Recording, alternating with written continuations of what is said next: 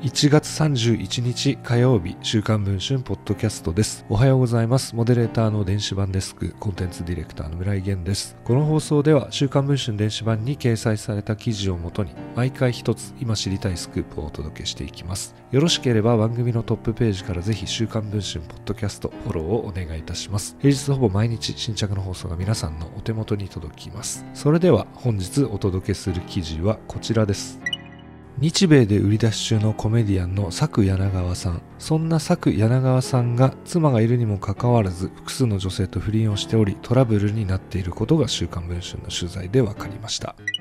佐久柳川さんはマイク一本でステージに立ち英語を駆使して口だけで笑いを取るスタンドアップコメディアン。ネタは政治の風刺から年上女性との恋愛遍歴をインターンシップと称する下ネタまで幅広くあります。大阪大学を卒業し渡米した柳川さんはシカゴで活動。コロナ禍のアメリカで東洋人差別に抗うコメディアンとして NHK や朝日新聞が紹介したことで注目され2021年には著書を刊行。また読売テレビのスマタンに不定期で出演するなど日米で活躍の場を広げてきました。今年の1月2日には日本テレビの笑ってこらえたの新春スペシャル放送で柳川さんの特集が組まれ司会の明石家さんまさんも本場アメリカで英語で奮闘する姿にすごすぎると舌を巻いていました。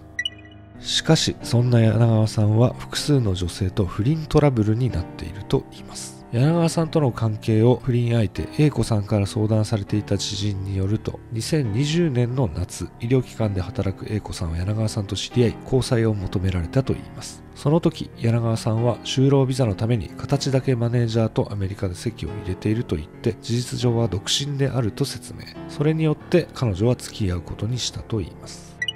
しかし半年ほど経った2021年 A 子さんは不穏な気配を感じ始めたといいます。A 子さんは知人から柳川さんの結婚相手はマネージャーでなく日本在住。さらに子供もいると聞いたそうです。彼女が柳川さんを問いただすと妻とは別居中 A 子さんと結婚したいと釈明したと言います。その言葉を信じた彼女は2022年の日本ツアーも一緒に行動し母親を柳川さんに紹介するなど結婚するつもりでいたと言います。しかし2022年夏 A 子さんは柳川さんと別の女性とのやり取りを見つけてしまいます。5名の女性に対して LINE で親密なメッセージを送っていたのです。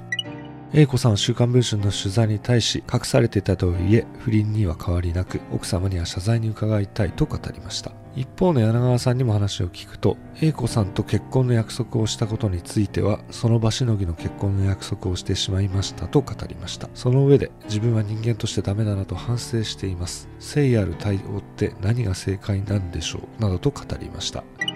現在配信中の週刊文春の電子版では大晦日に起こった A 子さんと柳川さんとの修羅場の一部始終などを詳しく報じています。ご関心がある方はぜひ電子版の記事の方も確認をしていただければと思います。それでは本日放送はこれで終わりたいと思います。また次の放送をお待ちいただければ嬉しいです。